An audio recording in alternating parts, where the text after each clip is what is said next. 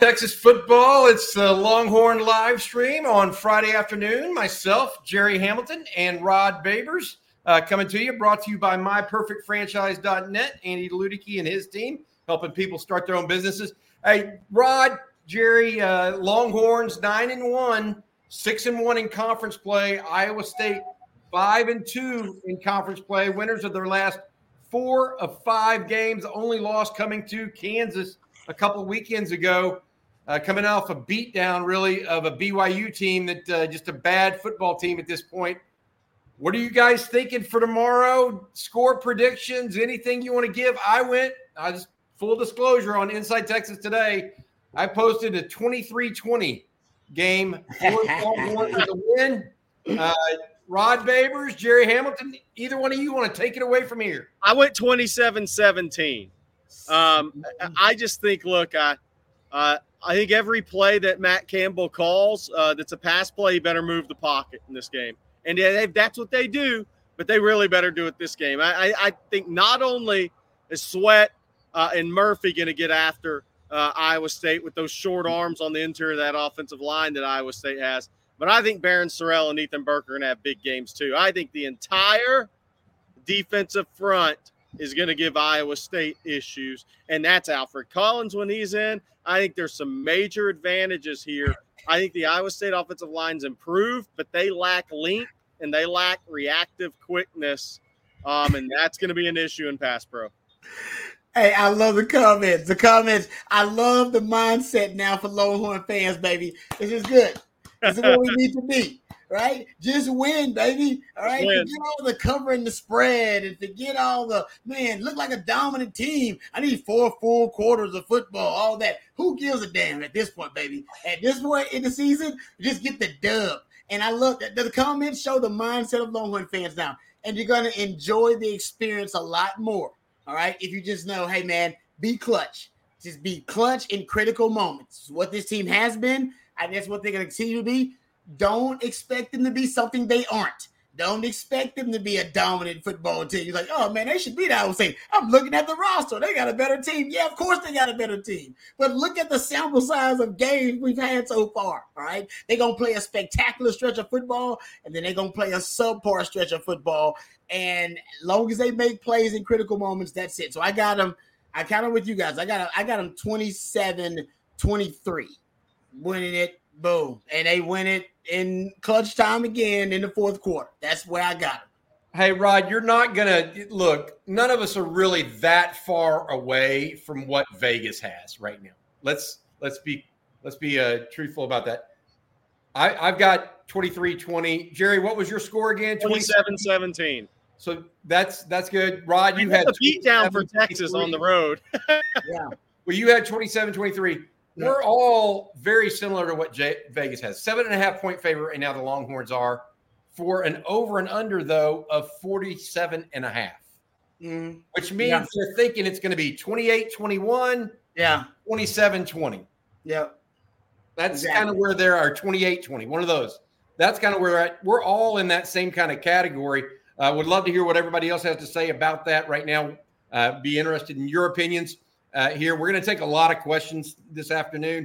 Uh, that's kind of what we do on Friday afternoon. Get the get the uh, last talk in uh, before the game tomorrow, if at all possible. Hey, all right. can I can I can I start a question for you guys? Yes, throw it out. Okay, because Rod and I haven't talked about this, and Bobby had to run this morning when I was talking to Blake about this. So I think the offensive lineman that went to the mic Saturday, he wasn't really going out there to talk trash about uh, Texas having to play at Iowa State, blah, blah, blah, all this. I think what that plan from Matt Campbell and that offensive lineman were was to see if they can get Texas to make stupid post-play penalties, be overhot, get them out of their character, make them play undisciplined football, because Iowa State knows they have to play a perfect game. And Texas doesn't have to play a perfect game to win. I think they were trying to get Texas to play a little over-aggressive, get a couple of fifteen-yarders, Rod, not control the emotion. Byron Murphy hand slap to the face. That's what they were trying to do. Yeah, so so now you're on the grassy knoll with me. Remember, I kept telling them, I said, there's, there's something to this, man. It doesn't make sense. It's too out of character for Iowa State. Yep. All right. I think Matt Campbell, I agree with Jerry. He ordered the code red. This is something up with this, right? Yep. They wanted Texas to come in overexcited, over anxious, you basically over emotional. And what do you do when you're over emotional? You make bad decisions. Everybody says you when you're dealing with some tragedy or something emotional, don't, hey man, you don't, you know, don't make any rash decisions. Don't make any big decisions. And I agree with Jerry on this. They want they want Texas to come in there overhyped, and they're probably going to do something early on to kind of tend. And I think it's going to be schematic. I think they're literally going to break Tennessee early on. Texas is a fast flow defense. They fat, they they flow fast to the football. If they're going to be over emotional going in there early on, I could see Iowa State giving them some some red meat early on and using something freaky, using something exotic, and then catches Texas off guard because they're going to be so hyped going in that game.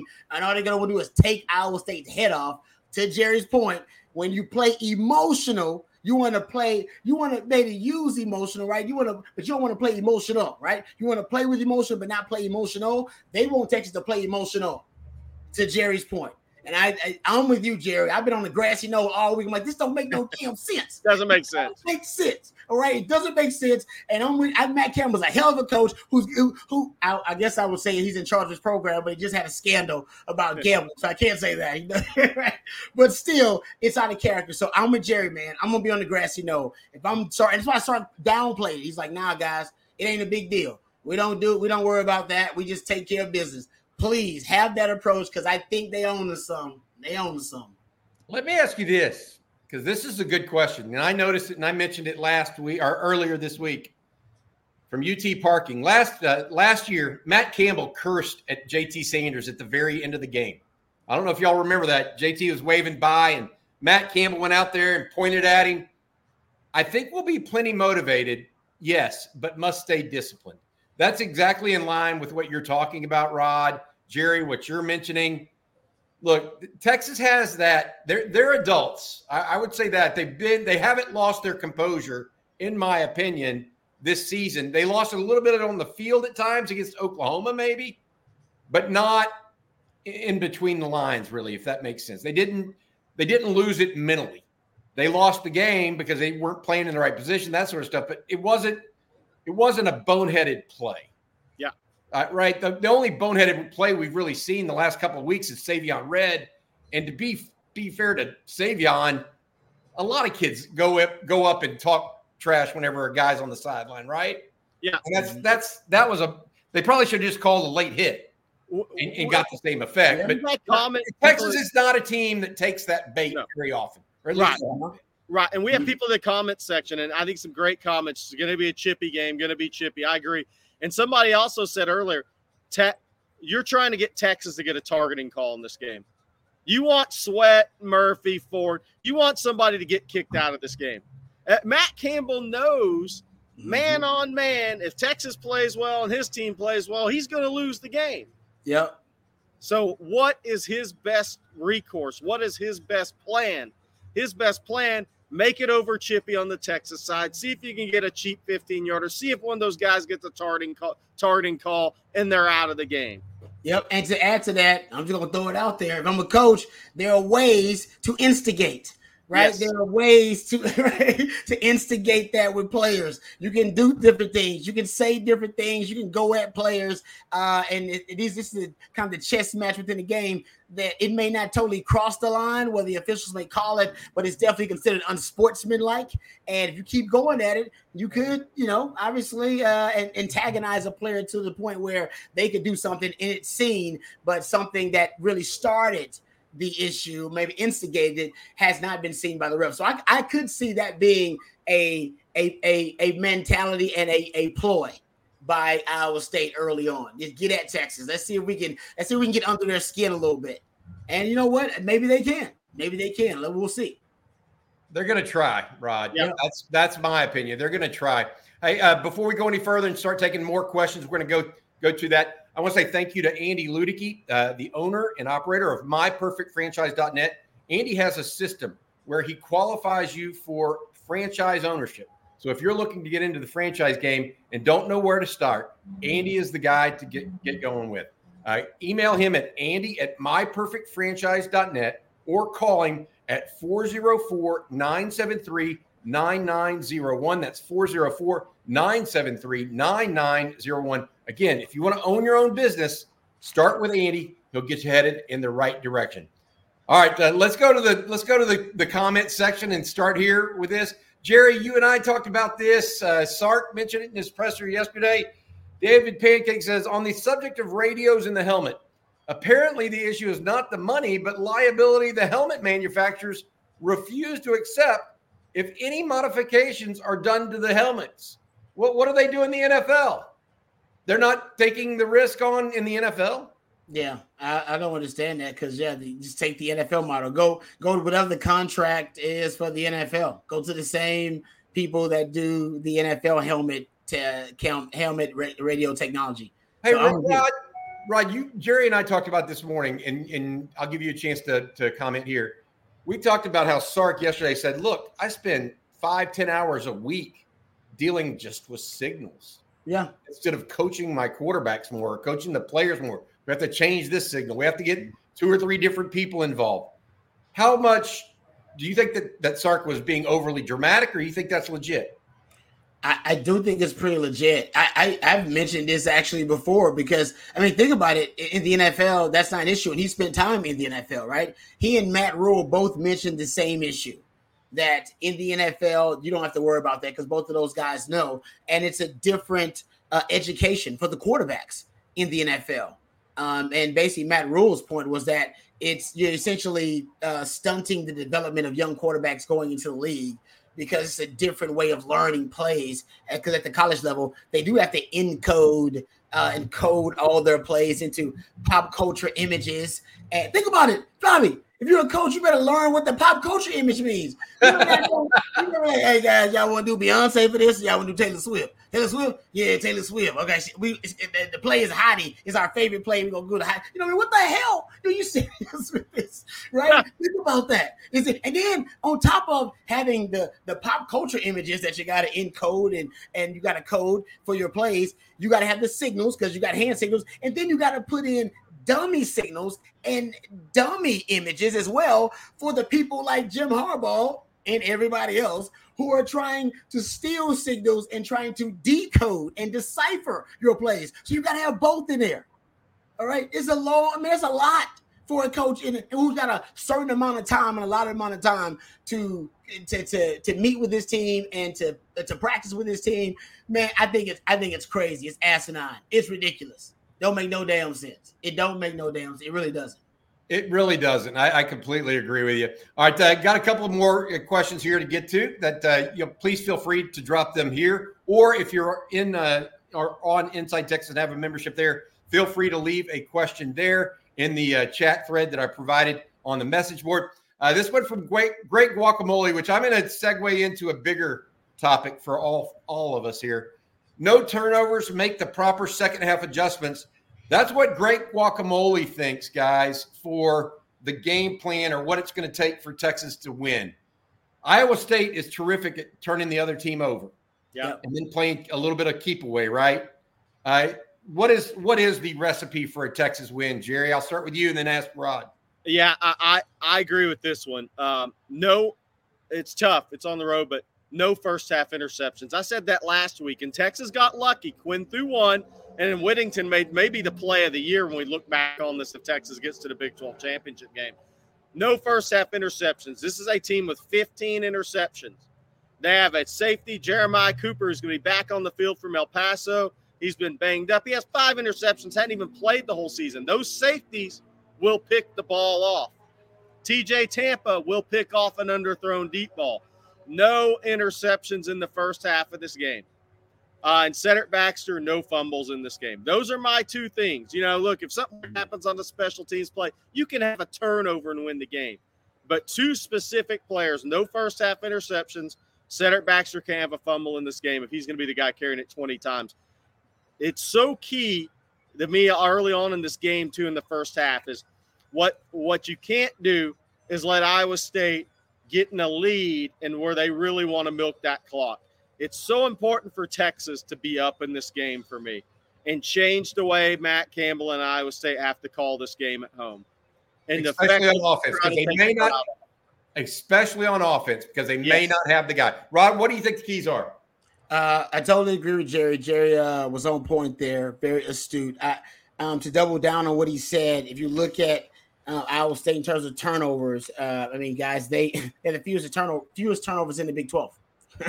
This they don't turn the football over. People wonder what happened in that uh, Oklahoma game. They had a pick. Oklahoma had a, a pick six in that game. Oklahoma, you, if you can turn Iowa State over, they're a different team. Um, they are tied with Oklahoma with the uh, the best turnover margin in the Big twelve. So to your point, they turn they take got a lot of takeaways, but they don't turn the football over. Uh, we looked at it. You're talking about lowest turnover rate in Big twelve play, just in conference play alone. Um, and they also Iowa State is first in turnover on downs rate. So even when it comes to turnover on downs, they don't do that either, right? Um, so that that's exactly you're exactly right about that. You got to find a way. You got to take care of the football, and you don't need to have turnovers of any kind. Turnovers, whether they're giveaways, turnovers that are turnover on downs, Sark. Right, um, going forward and not getting it, um, and even if you are with your exotics, if you're gonna a fake field goal or you know a punt block, that's all, in my opinion, considered turnover turnovers too. They have the same effect, so you got to avoid those types of plays. I totally agree with Jerry in this game, but also I'm gonna go to third downs, guys, and third down conversions. It's gonna be big. Now, I went back and watched last season. Now you're talking about you know mostly a you know a largely a different team, different quarterback. And some different weapons, but still Matt Campbell, who's the offensive mind there, I mean, he's the guy that's still coming up largely with some of the game plans. They were nine of fifteen last year on third down. And you would think, and we and Jerry were talking about this on the Q B room. Like, I guess wrong. You think nine of fifteen, you're like, oh, man, that must have been third and short, third and medium. Nope, it was third and long most of the time. Guys, they were seven of ten on third and long versus Texas. Last season, third and seven plus yards to go. Six of nine throwing the football on third and long last season. You go, well, what the hell happened? Something that's been really rearing its ugly head against uh, versus Texas in this in the last four games is targets to bunch, closely clustered groups of receivers, inside breaking routes. That's how they got third and long conversions against Texas last season. I went back and looked at the game and charted. They had Texas, first of all, targets to bunch formation, Texas last year versus Iowa State. They allowed them to complete, uh, to convert sixty percent of their third down conversions when targeting bunch formations. Five of those were third and longs, third and seven plus yards to go. Targeting closely clustered groups of receivers. We're talking about stack, we're talking about tight twins, talking about trips, bunch, whatever, however you want to, you want, you know, whatever amalgamation, all right, of bunch you want to call it. Inside breaking routes, they were on, on converting third downs. They were four or five converting third downs on targeting inside breaking routes last season. Three of three on third and long situations targeting inside breaking routes last season. Hey, hey, Rod, Rod, did Texas play a lot of off coverage last year against Iowa State? Do you remember? Yeah, they yeah. When you play against bunch formations, you have to. You have to. You can put one guy up there who's on the line just to, to bump and kind of match and take away the, the guy that's on the line of scrimmage, the X receiver, but still you can't, you got to play levels. So somebody's yep. going to be playing off. That's the point of bunch. You get a free release. Somebody's got a free release. And if you can weaponize the guy with the free release, which they did with Xavier Hutchinson last year, y'all remember that, you can really eat against Texas. And in the last four games, Texas uh, uh, targeting, defending targets to bunch formation, allowing over eleven yards per attempt. That is the same with when you look at inside breaking routes. And if you look at um, the explosive play rate, you're close to thirty percent defending inside breaking routes and targets to bunch in the last four games. And tar- in third and long situations, it, it also is very similar. Third and long um, in the last four games, Texas defending that versus targets to inside cuts. You're at a fifty, over fifty percent conversion rate, third and long targets to bunch formation, starting quarterbacks only. I took away the, the backup quarterbacks. I told you they distorted my sample size and it was screwing up. That's how I got to this information before everybody else, all right? Um, over forty percent, forty-four percent conversion rate targets to bunch formation on third and long situations this season in the last four games. All right. Sorry, taking it back. It's versus starting quarterbacks, not just four games. It's versus starting quarterbacks. So that's an issue they've had this year. Matt Campbell's watching the film. He's also going back to his initial game plan versus Texas last year. That was really successful. All right. Especially on third downs. You're going to see it. You're going to see it. You better be ready for it. Third and long and inside cuts. They go on inside cuts and they're going targets to bunch formation. Guarantee it. If he doesn't, then he's just not the coach I thought he was. Interesting. Uh, that's Rod Babers. Hey, guys, uh, keys to victory, obviously defending that, Rod, for you, as well as, uh, you know, not turning the ball over. Uh, I want to add this uh, real quick because, y'all, uh, we asked people on Inside Texas uh, and on our community here on YouTube, uh, what are the reasons or what are the thoughts uh, really that they had about what a key to a Longhorn victory Uh, would be, Rod. Uh, and they they came out pretty interesting. They they basically said dominating defense uh, at twenty-six percent. Quinn Ewers would be the key at seventeen percent. The composure, we've talked about that a little bit, about not taking the bait on some uh, personal fouls, twenty-one percent. Second half adjustments, twenty-four percent. And then the game plan of Sark and P K I like uh, it. on this. All of those, uh, I think, Rod, Uh, very mm-hmm. interesting, in my opinion, right, about like what, what they're looking at. These, uh, you know, what I found interesting of that group, there was no one runaway winner. Right. All of those things mattered at some level uh, to folks. And I, I think we should talk about that a little bit because that means Iowa State presents a, a more than just one problem. You're asking Texas to play a clean game, for Texas to uh, – cover bunch sets, what they haven't done successfully this year, to go in a in a uh, raucous setting at night. Uh, that's a, that's another issue. Uh, Jerry wants them to get out to a lead so that that uh, uh, Matt Campbell can't play keep away. We're adding things here to the list that uh, make it interesting to me. Uh, Long list. Long all, right. list. all right, hey guys, this is another one. This one from Russell Hinkle. How do you think Sark will deal with the three high without Brooks?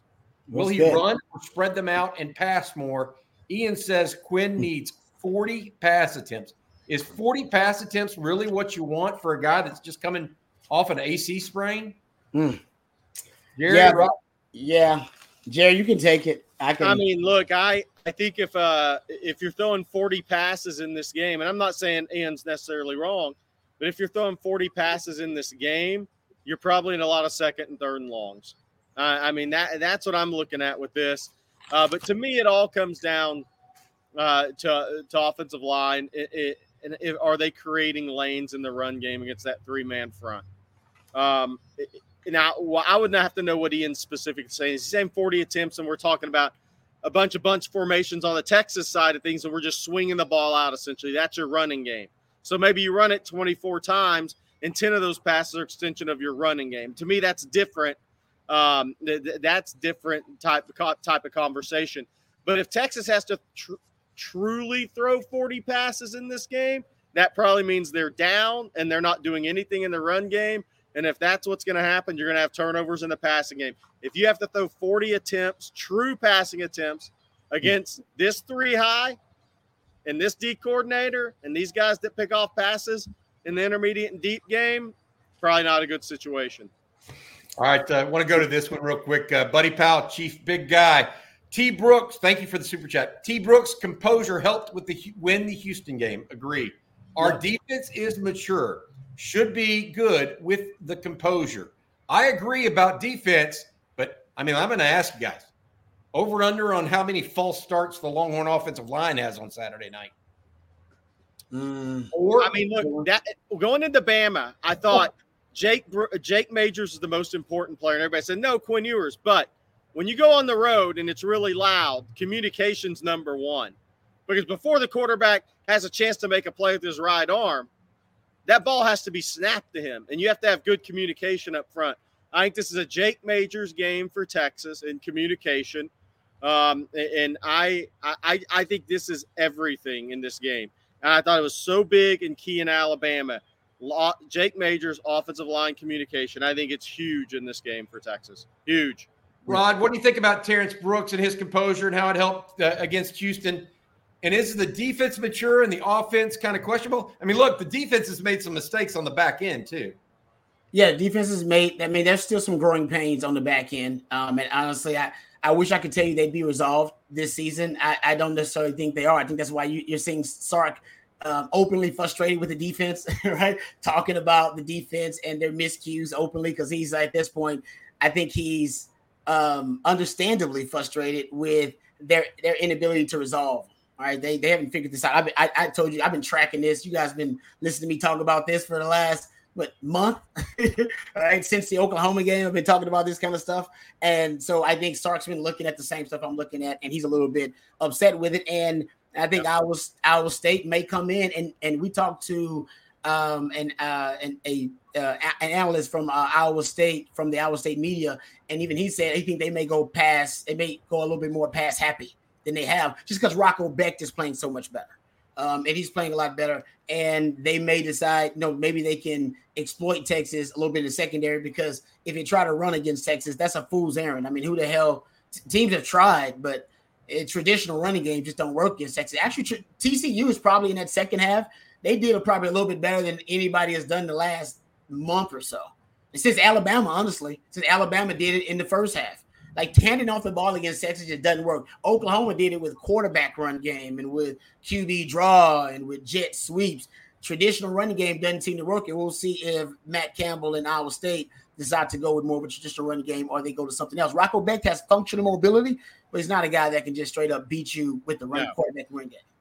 Hey, here's a here's a comment that I think's uh, worth yes. uh, discussion. From Ron S., Iowa State has won four of their last five, but three of those wins were against Cincinnati, Baylor, and B Y U. Not exactly strong opponents. They did lose to Jason Bean and the Kansas uh, Jayhawks a couple of weeks ago. Y'all's That's thoughts fair. on whether or not this Iowa State team is re- for real? Someone asked if they're better than T C U. I think they beat T C U pretty hand- handily, didn't they? They they did beat T C U. Um, are they better than T C U? I mean, record says they are, right? In a matchup against Texas, though, Rod, here's my question. On the road, Texas at T C U or Texas at Iowa State. The one thing we said about T C U was they had the receivers to really make plays against Texas, and mm-hmm. that tempo game could give Texas issues. A yep. two-minute offense, a team that's good in two-minute offense could give Texas issues. And that's exactly what happened as that game moved along. Iowa State is a better matchup for Texas as far in that regard, because they say there's no Savion. And I'm not saying Iowa State doesn't have good players at wideout. They don't have Xavier Hutchinson. They don't have a Savion Williams. They don't have the group of receivers U of H had. And they their offensive line isn't that good in pass pro either. So it's a different, totally different team versus T C U.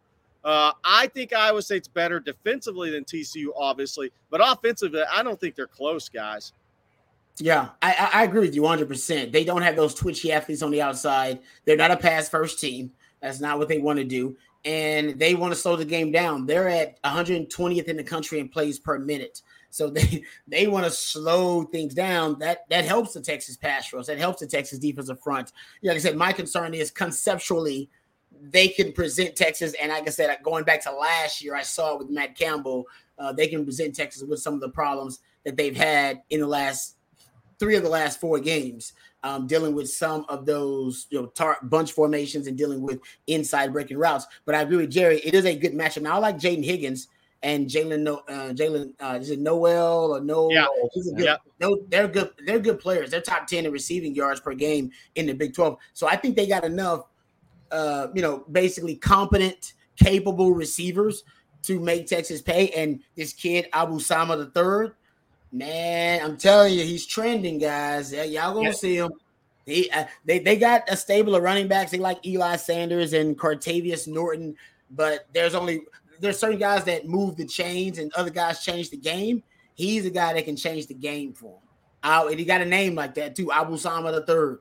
Um, so he's a guy to watch in the backfield, but Jerry's right. For the most part, they don't have explosive talent on offense, and that's, they don't want to do that. They just want to convert. That's why I gave you the, the, the thoughts about my thoughts on conversions and third down. If they just convert on third down against Texas, they can have a, a, a terrible first down and a mediocre to average second down. If they convert on third down, that's all they need, because they'll just slow the game down and keep the ball. You got to get them off the field. Get off the field. G O T L. Get off the field. This is one of them games. You stay on the field, you dying. Along with that defense on the field, they are dying on that field versus Iowa State. Get off the field. And the thing that the issue for Iowa State is, to Rod's point, they're more dependent on the run game. But rushing the football this year, they're eighty-first in the country in yards per rush, one hundred second in rushing attempts, and ninety-first in rush yards per game. So that, for Power Five teams, they're one of the worst running teams going. So what they want to be – their strength against Texas is actually a weakness of theirs this season. That's the issue I see them uh, having against Texas, is Texas defensive line. And I don't think it's just the interior. I think it's Sorrell, Burke, Alfred Collins, all those guys. I think they're going to control this game, and they're going to take Iowa State out of what they want to do. And somebody's talking about Iowa State getting pass happy. I think they may have to be, but they better move that pocket. I was going to say, I, I hope that I hope they are pass happy, and I hope Texas brings it. Yeah, uh, because that's going to. He's still a young quarterback, guys. Yep, uh, he's still a young quarterback, uh, and I know he's had some time, and you know he's got outlet receivers, et cetera. But I'm a big believer in, in trying to put some pressure on the quarterback, especially early in this game where he doesn't know where it's coming from yet, to get mm-hmm. yourself in a good situation and, and not have those long drives. Uh, deliberate drives like you were talking about, I agree. Rod. Hey, uh, Michael Williams with this super chat. Thank you, Michael. Want to thank you guys for always being the voice of reason for Longhorn Nation. I don't know that we see ourselves as the voice of reason per se sometimes. we're pretty, uh, we're pretty, uh, you know, we go with the flow a little bit. But as fans, we definitely take things to the stream, and you guys bring us back. Uh, Michael, thank you guys for being here with us as well. Uh, This is a channel called On Texas Football. Are there plans to have sports-specific shows, basketball, Ooh. baseball? Thanks again for all that you do for Longhorn Nation. So, yes, there is uh, going to be at least a basketball one. We haven't got to the point where I'm contemplating baseball yet. Uh, we do have a couple guys on staff that are very interested in baseball, uh, but we are going to do a couple of basketball shows at least a week. Uh, to keep everyone in the loop there. And I think we have some really special guests coming up uh, as well for that, that I think everybody uh, will have heard of, I guess is the best mm-hmm. way to put it. All right, uh, this from Zachary Mead. Who do y'all think the player of the game will be, and who's who needs to step up in the game? I'm going to go with mine first. I'm going with Byron Murphy. Not Tavondre Sweat, Byron Murphy. I think that he needs to show some quickness and get some pass rush up the middle. You think y'all? What do y'all think? Who, who are y'all taking? That's good. I like that. Um, I'm actually taking Anthony Hill. I think Texas is going to bring him in a package, rushing the quarterback. I think these moving pockets are very good for a guy that pursues the football. That's true. Um, that can rush the passer. I think Anthony Hill is going to have a big day in Ames. Um, that's my pick right now. If not him, it's going to be Burt Albert. Oh, they need that. Rod, what do you think, buddy? Damn, that's good. I like that. Um, you liked the Burt Albert at the last second, didn't the you? The Burt Albert was good because I was leaning that way too. That was good. I was, I, I was like, ooh, because I think it's going to be one of them games. I got him twenty-seven, what, twenty-three?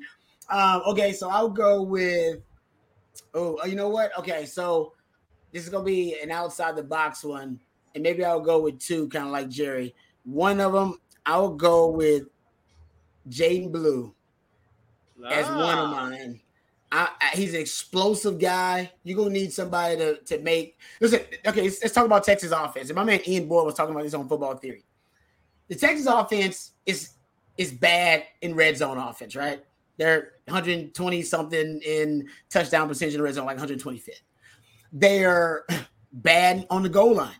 They're you know, not great on goal line either. Um, they're uh, mediocre on short yardage. You know, you need the red cat. If not that, they can't figure out short yardage either. And they're all right. They're pretty. They're all right to good on third down. Right? These are crucial areas for the offense, and yet Texas is subpar in those areas. But when it comes to ex- how so how does the offense survive and how they're prolific? It's explosive plays. They're so explosive offensively because they have so many weapons. There's nobody that really can defend all their weapons. They won't have somebody that can defend all their weapons until they get to the college football playoff. Right? Because they got X-Men, A D Mitchell, and J T Sanders. It really comes down to, can Texas make the right decision on the right play versus the right coverage and block and execute correctly, and then, boom, they'll have an explosive play. And we see it time. Hell, they won the last damn game on an explosive play.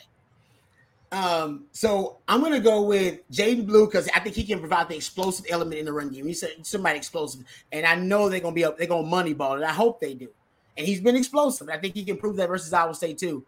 Even though, how about this little stat? They've only allowed four rushes of twenty-plus yards all season long. Georgia has allowed. That's assignment football, Rod. That's assignment football, man. Exactly. They don't they don't bust it. But I think they hadn't faced speed like Texas either. That's right. They hadn't faced speed like Texas, who got so many weapons. So I think Texas is going to get more than anybody else. Also, I'm going double. I'm going to go J T Sanders because they got nobody that can match up with J T. They got they, they, their corners and D Bs are pretty good. We talked about this. I mean, yeah. You'll see him, um, uh, Jeremiah Cooper, T J Tampa. I mean, these are guys that are going to play on Sundays potentially. These are good players for them. Um, and, but I think in the slot, when they spread Iowa State out, I don't think they got anybody that can match up with J T Sanders. So I'll go J T and Jaydon Blue, big because with explosive plays, big plays, maybe not prolific, maybe not double-digit receptions or double-digit rushes. But I'm talking about a a bust in a long run that gets Texas an easy, favorable field position, that kind of stuff. Good stuff, guys. Really good stuff. All right, uh, this one we're going to go and ask this from John Lauber. Uh, first-time message. Thanks for doing it, John. Uh, we you, John. sack the quarterback if we play tight man coverage. Let that part one here. The second, and we talked this a little bit, does C J get twenty carries? Ooh. C J Baxter. We were talking about it this morning, Jerry. We thought more like somewhere between fifteen and twenty. Not, yeah. Not I, on the high side of that, right? I, I think Cedric Baxter, as banged up as he's been this year, if you get above twenty touches, you're risking it with him. I mean, look, I know, I know we were saying, what's one game? What's the difference between twenty and twenty-seven? Well, that's fifteen more hits his body's taken, essentially. I mean, I, I, I and we talked about uh, the combination of Brooks and Baxter being key. I think they want to keep Cedric Baxter's touches between fifteen and twenty in this game. I, I just think there's been too many. He's still a freshman from Florida. His body's got to get built up. He's been nicked up this year. He still runs a little high, which means if you run high, you do take hits, and you're going to be taking cold weather hits. I think you need to limit him to fifteen to twenty touches in this game. You Rod, said touches. Go ahead, Rod. No, I'm just saying, Jerry said touches. They don't always mean rushes. So That's Jerry's right. talking about getting a couple of receptions too in there. So I agree with Jerry one hundred percent. What about the, the playing tighter? If if Iowa State goes to those bunch sets, you can't play everybody up on the line of scrimmage. That, that, exactly. That's that, that. That's why Texas sees so much of it, guys. Because Texas wants to play bump and run, and you can almost null. You can nullify that. They can play still whatever man's on the line of scrimmage in the bunch set. You can match that guy with a player to play press man on line of scrimmage and eliminate them from the bunch. But if it's trips or say if it's stacked, you still got a free release by the other receivers, because you have to play levels so you don't get picked or you don't get rubbed, all right? Then a guys are running wide open. You don't want that. Everybody knows that's just defense one-on-one. So that's the key. You're going to get a free release. My problem with Texas D Bs is I, I they give up the inside leverage too easy. I need them, once they once they know that a guy is breaking inside, to cut them off. They don't cut them off enough. Um, they try to struggle to get the to get the upfield shoulder, Um, to be in good position, but they need to cut that guy off. Like literally go on a beeline, take a good angle, and cut off the receiver to the football. Um, and I think also when they got the guys get the free release, man, it's just tough. Texas doesn't. You can't play aggressive. You have to read and react rather than redirect and reroute. So Texas, they they they should be better at it. It's also communication. You're passing off routes in coverage, and Texas doesn't do that very well either. We've seen busts in that, you know, the last. three of the last four weeks. Um, so I think that's something that the bunch formation automatically exposes, and Texas doesn't have great communication on the back end. So I think they'll get better at it, and they have gotten a little bit better at it as they play more together. The rotations don't help. of different guys playing in there and getting reps together. That doesn't help either. All right. Hey, I got to say this. As we're talking about all the negatives and not, you know, the ins and outs of all this stuff, I do have to uh, quote this from E S P N. Not that it matters in the slightest, but E S P N gives us a seventy-eight percent chance of winning.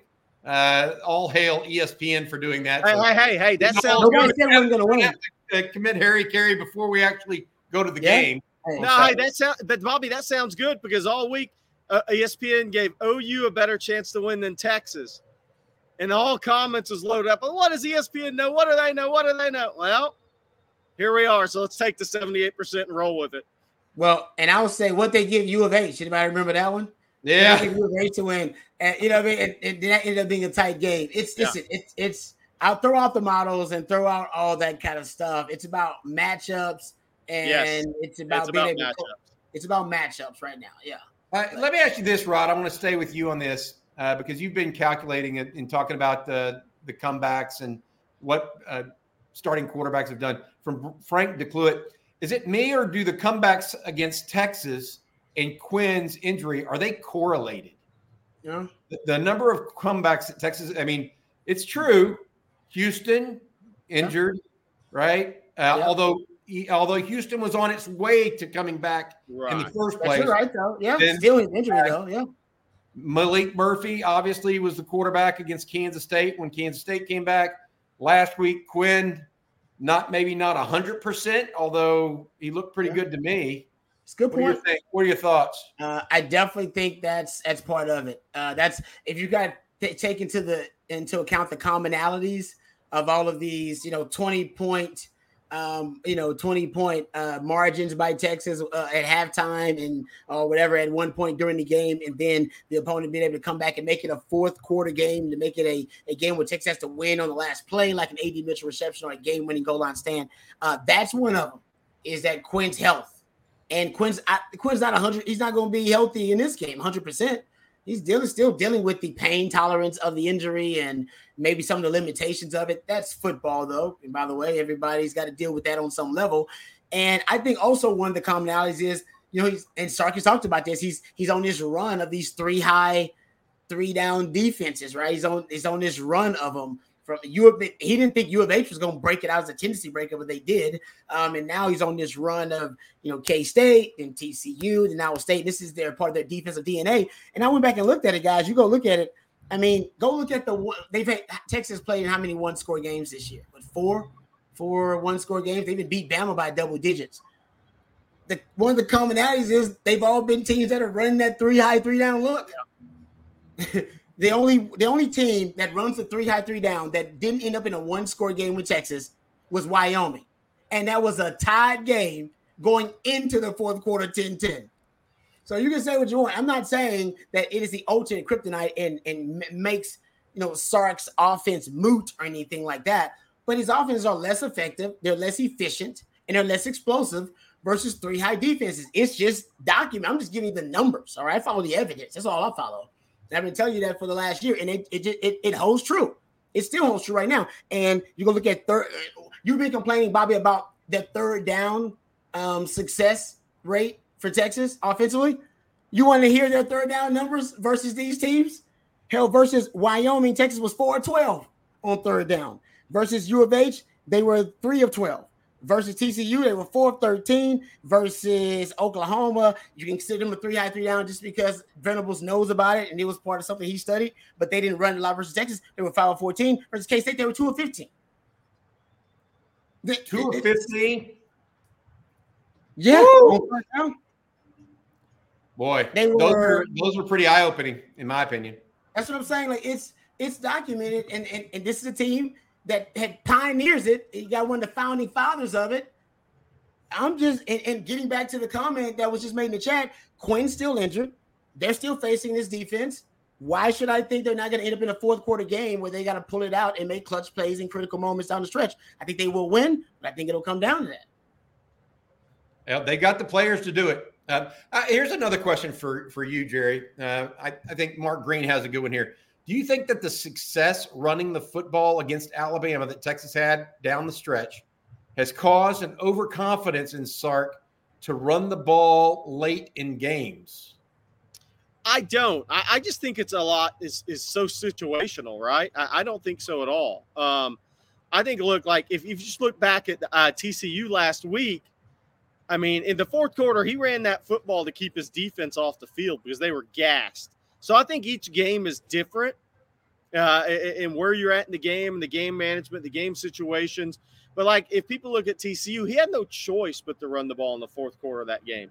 His defense had was on the field for twenty-four plays in the third quarter, and he knew they were getting tired because T C U was going up and down the field and was going to have a chance to score every time they got the ball. So it's all it's all different to me. It, it, I, I can't look back and say, yes, yes, yes, because all the games are a little bit different. I, I my biggest thing versus that is, um, you know, when you when you, when you're substituting on defense, not to flip the whole thing, but those are the more impactful ones than at timing at games and stuff than when Sark is uh, just uh, trying to run the football. But, look, he wants to be balanced. Sark wants to be balanced. He wants to throw to set up the run. He wants to throw early in games to set up the run in his script. But he wants to be a balanced offense. And he also knows this.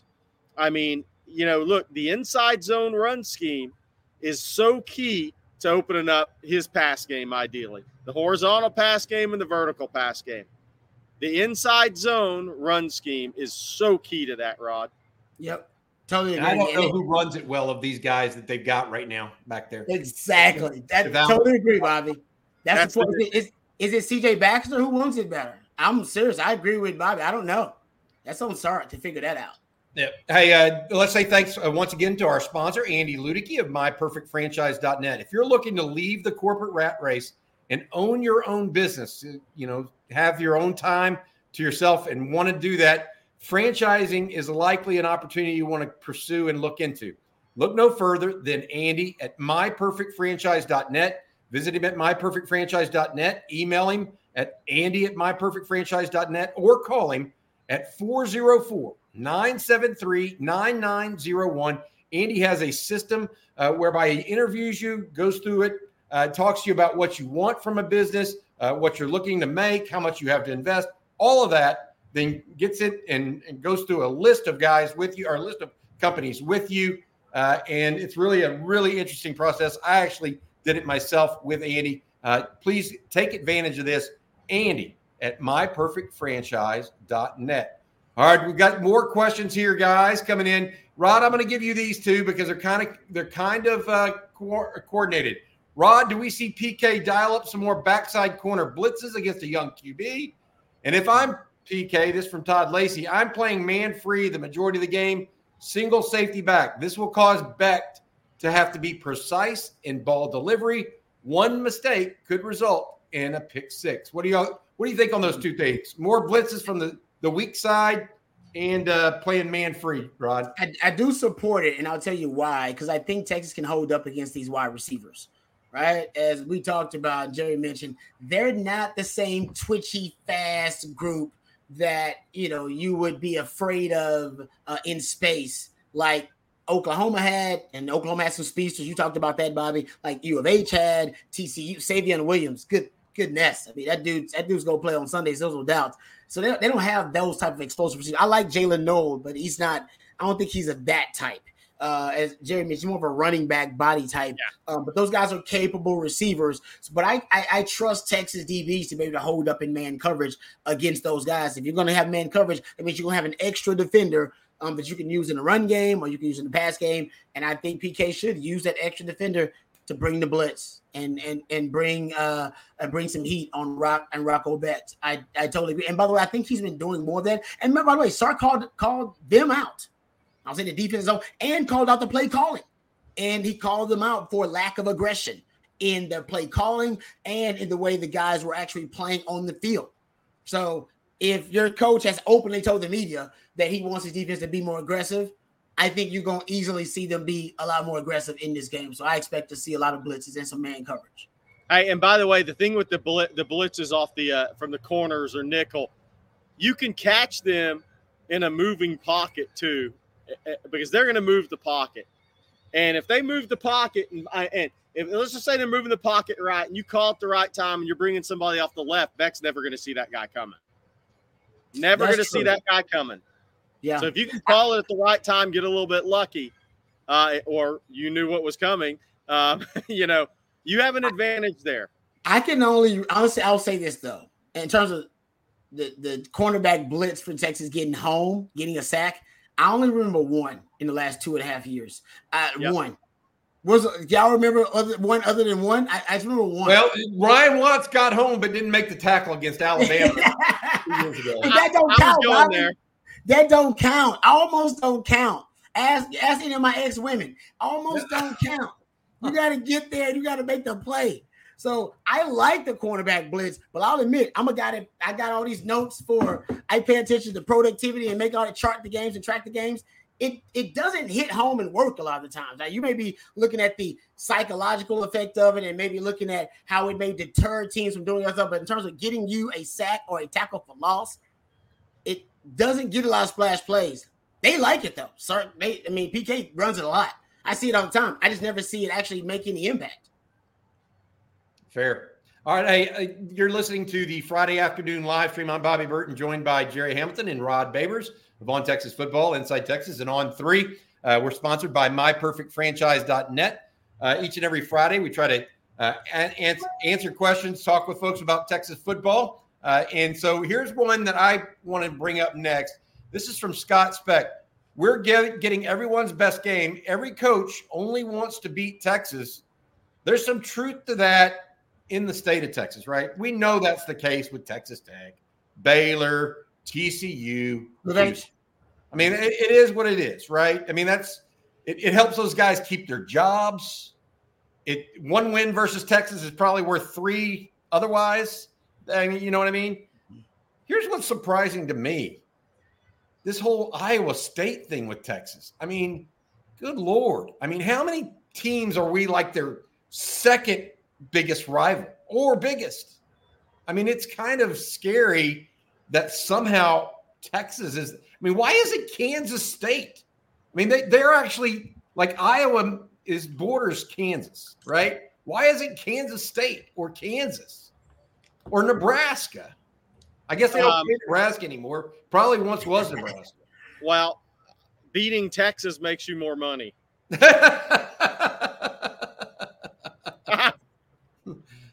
Well, I agree. I speak to that. I, I just, get you a contract extension. Yeah, contract extension. Well, in the right state of Texas, but it, nationally, I mean, yeah. Iowa State. Yeah. No, of all of the teams, that one kind of. I, I just got to say that one shook me the most. Of maybe anything I've heard in a while. I'm like, are you kidding me? I mean, it's it, was, just, it was unexpected, Bobby. It was so unexpected, right? You're like, you understand the rest of them. You understand Baylor and Tech and U of A. It's like, hold on, I don't understand. I was like, what do you mean? Don't hey, you? Hey, by the way, I mean, by the where, way, why are we even in this discussion? I mean, what the hell? I, I didn't even, we didn't play Iowa State until twenty years ago. Y'all yeah. know I like Matt Campbell. I think the guy's a tremendous football coach. Whether you I like his antics or not, I mean, the guy's won four coach years over a seven-year period by his peers. That's an amazing number. Uh, at one point there between Toledo and Iowa State. He, that guy's beat Texas and Oklahoma and stuck around there. This has been one of the worst career decisions, and it may work out for him. He beat Texas and O U and still stayed in Ames. I will never understand this. Yeah, I don't get it. His, his I will never understand it. it because he shouldn't have been there to get in this stuff he dealt with this summer, which I don't. Look, if that popped up at Texas, I wouldn't place blame on Sark or anywhere. I mean, the, the gambling is – that's dicey stuff, and you're never really truly going to know. You're just sitting over there hoping you don't get the two a.m. phone call. But uh, I, I don't understand why he's still there. He's done what you're supposed to do to get out of there, beat Oklahoma, beat Texas, and he's still there. I'll never understand it. Yeah, right. No, I'm, I'm with you. All right, I got a question for you guys. This one coming from the Inside Texas message boards, uh, and this from Sandman. How many total rushing yards does Texas need to have to win the game? And how many yards is Iowa State giving up on the ground? I'll look that up while y'all think about what y'all believe Texas needs to rush for. I'm thinking a buck twenty-five to a buck fifty to win the game. Iowa State gives up one twenty-seven a game. I think that one twenty-five, one fifty is about what it is. one fifty is the number I have. Okay, let me say this. Iowa State is the only defense in the Big twelve that gives up fewer yards per game than Texas. Yeah. Now, part of that, to Rod's credit, earlier he was talking about how many plays per game Iowa State plays. Mm-hmm. They're one hundred twentieth. So a lot of that is number of plays, right? Yeah. Exposure. But there's some well, reality there, guys. It's it's also they play Iowa. Okay. Iowa and B Y U are on the schedule. They're like the worst two Power Five offenses uh, in America and maybe of all time in the same season. He ain't lying, though. That does help. So, you're right about that. Uh, I, I would say that I think that um, the defenses, I, I think John Haycock is a hell of a defensive coordinator. He is.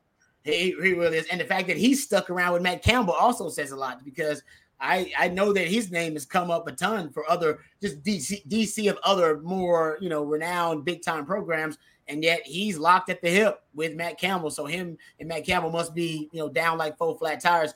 And I agree with, with Jerry about Matt Campbell too, because he turned down a Detroit Lions job, guys. He turned that job down. Just straight. I mean, that's crazy. That's wild. They just get and they they picked they picked the other Campbell. They picked Dan Campbell. Uh, they took the Aggies head coach. They took the Aggies head coach. It's working out for him. But you're right, Matt Campbell. I'll say this about him. I think he's a hell of a coach, and I do think his teams. My man E. Hogan was talking about this, because E. Hogan actually is from uh, uh, like Ohio originally, like that cradle yeah. of coaches up there and all that kind of stuff, and how he's coached at the lower levels where they have a playoff, which, you know, if, when you're as a coach, and, and even high school coaches are kind of like this too. When you're a coach, when you have a real playoff like that, all you're worried about is be peaking at the right time when you're in, you know, get to the playoffs. The regular season is great, but you just want to make sure you make the playoffs and you're peaking at the right time. And that's kind of what Matt Campbell teams do. They, you know, they get better as the season goes on, and they're kind of built to peak later in the season. And that's that's why that's the concern here with Texas versus Iowa State. Texas way is a better team than Iowa State, of course. But, uh, you know, is this a team that could play their best game of the season? Iowa State. By the way, by the way, so Iowa State could – would you say Iowa is the best defense out, outside of Texas that Iowa State's going to play this year? Yeah. Yeah, I mean, our, they couldn't, they couldn't run the ball yeah. on Iowa. Our defense. The crazy thing that stands out to me about Iowa State, just look at the stats. They couldn't run the ball on Kansas at home. Everybody's run the ball on Kansas, including Jason Bean in practice. The one team that hadn't run it on them this year is Iowa State. If you can't run on Kansas, how are you going to run on Texas? You won't. That's my. I agree with that. You won't. My point is. And Matt Campbell knows this. He's a smart football coach. He ain't no idiot. He ain't gonna bunch go of screens, bunch of screen game. Let these guys come upfield and screen it. Yeah, I, exactly, Jerry. I, I don't think he's gonna go into this game handing off the football. I think he's gonna. And now he may he may start early on and do it and try it a couple of times. Who knows? But I think they're gonna pass a lot more in this game. And I'm with you. The screen game, easy, short, quick completions for their young quarterback, because he can't hold the ball long either. Like you said, Jerry, got to move the pocket, because Texas gonna be on his arse early and often with that D-line. Hey, apparently Iowa doesn't border Kansas. So I just failed. I I, I failed. Uh, no! Doesn't border Kansas. Geography. Geography. Oh, man. I, I wasn't saying Iowa doesn't border. Hey, hey, hey, hey, Bobby, the, the good thing is, the good thing is we're moving to the S E C, so it don't matter anymore. Yeah. You know everything that heads east. That's all that matters. Right. I gotta, I gotta relook at my map. It's been a while. It's hey, uh, a while. This one's a good one, uh, guys, from Mike Gosnell. Something weird always happens in Ames at night. I think we'll be prepared. He's right. Yeah. Weird things do happen at night. Do y'all remember when Jonathan Gro- Brooks, uh, Jonathan, Jonathan Gray, Jonathan Gray, uh, yep, Jonathan Gray ran into the pack on a, a third one on the goal line. And the Man. Iowa State linebacker came out of there with the ball running the other way, Man. and they didn't turn the turn that play over. Woo! Yeah, that was that was scary. That was a, I thought that was a fumble. I mean, weird thing. Uh, Malcolm Roach jumping off sides on a on a fourth down kick. You telling me Iowa State at night is like Lubbock at night now, where this weird, crazy, freaky stuff happens? I don't know if it's completely that way, but I think there's some there's some no, level no. there. Hey, Rod, let's, let's uh, got about time for about one more question here before we got to go. Zach Kern, Rod, how much did motivation, like goals still ahead, other players trash talking, mm-hmm. idiot commissioners actively rooting for teams over yours affect the game? Just make you play with more effort, focus? What did it help? Or was it just uh, white noise after a certain time? No, I will say that, yeah, because I we bulletin board material has been taken to another level with social media. We didn't get exposed yes. to as much. We would get stuff late, right? Yeah, that quote had to make its way through the newspaper and article that comes. You know what I mean? It it took a while. I remember the one trash talk I remember is kind of before the a, the A and M game. I think it was Bethel Johnson from Austin. You all remember Bethel Johnson? Oh, yeah. Of course. Yeah, yeah, yeah, right? Ended up being drafted, I think, by the Patriots, actually. He, he was the run, combine. Man. Dude, he could. I think he ran a four two at the combine. I'm not. That dude I think he was fast. Yeah, if I'm not mistaken, he ran some ridiculous uh, time at the combine. Ended up being drafted second round. He yep. got drafted pretty high. Anyway, so before before the, I think before the Texas Texas A and M game, somebody asked him because the D, Texas D Bs were pretty good, so they asked him about the Texas D Bs, and I believe his quote was somewhere along the lines that, um, "Oh, Jesus couldn't guard me if he had cleats." That was like the quote that that that we got down as some bulletin board material. And I think I was like, well, actually, he wasn't insulting us. He didn't even he insulted the Lord and Savior. Like, what the hell, man? You know what I mean? I took that person who was a child of God, but he didn't insult us. Uh, so we didn't get the same type of petty that they get on social media where they can respond directly, that kind of stuff. Um, but I will say that type of stuff helps you practice harder, I think, more so than in the actual game. The game comes. You match intensity in the game. You know what I mean? The game is the game. It, it's all, all that stuff kind of goes away. It really does when the game gets started. Now, the way that, that what Jerry's talking about, and I agree, they could get it chippy. They could start instigating stuff on the field during the game, trash talk, cheap shots, and they could bring all that back up again, which I think they're going to try to do. That's yeah. different than just, oh, we got some. I mean, they got to make that statement on a Tuesday. You know, you know, so that's all week long. You got to, so you got to get motivated for it. Hey, you know what? Let's put in extra time. Uh, you know, I think the intensity at practice, it helps, but intensity of the game, man. You ain't ready for football games. You need you need bullets and more material to get ready for a game. You ain't got that dog in you anyway. That's just that that everybody. The game time is game time, baby. It's the show time. All right, this one, uh, last one, gonna be from Scott B. Uh, Bobby, did you call Andy Staples about the scenarios? So this morning, Rod and Jerry, um, I think there was some confusion. Confusion. Uh, they had said that Andy uh, Staples, who's a national writer for On Three and does a podcast, said that Texas was in the Big twelve championship if they beat Iowa State. That is even inaccurate. If they lost to Texas Tech, yeah. It, it, even yeah. if they lost to Texas Tech, that, okay. that Texas would be in. Andy said he did not say that. Oh, so somebody misheard him or mis- misunderstood whatever he was saying, uh, but he did not say that. Said, no, no way. He was he was not saying that at all. Now, maybe somebody he interviewed was trying to say that, and he didn't understand it, but he said he did not say that at all and doesn't know where that would come from and does not. He goes, in fact, his quote to me had something to, to the fact of the Big twelve looks like it's kind of being run the same way it's, the Big twelve tiebreaker is about as understandable as some of the decisions they've made off the field this year. So, all right.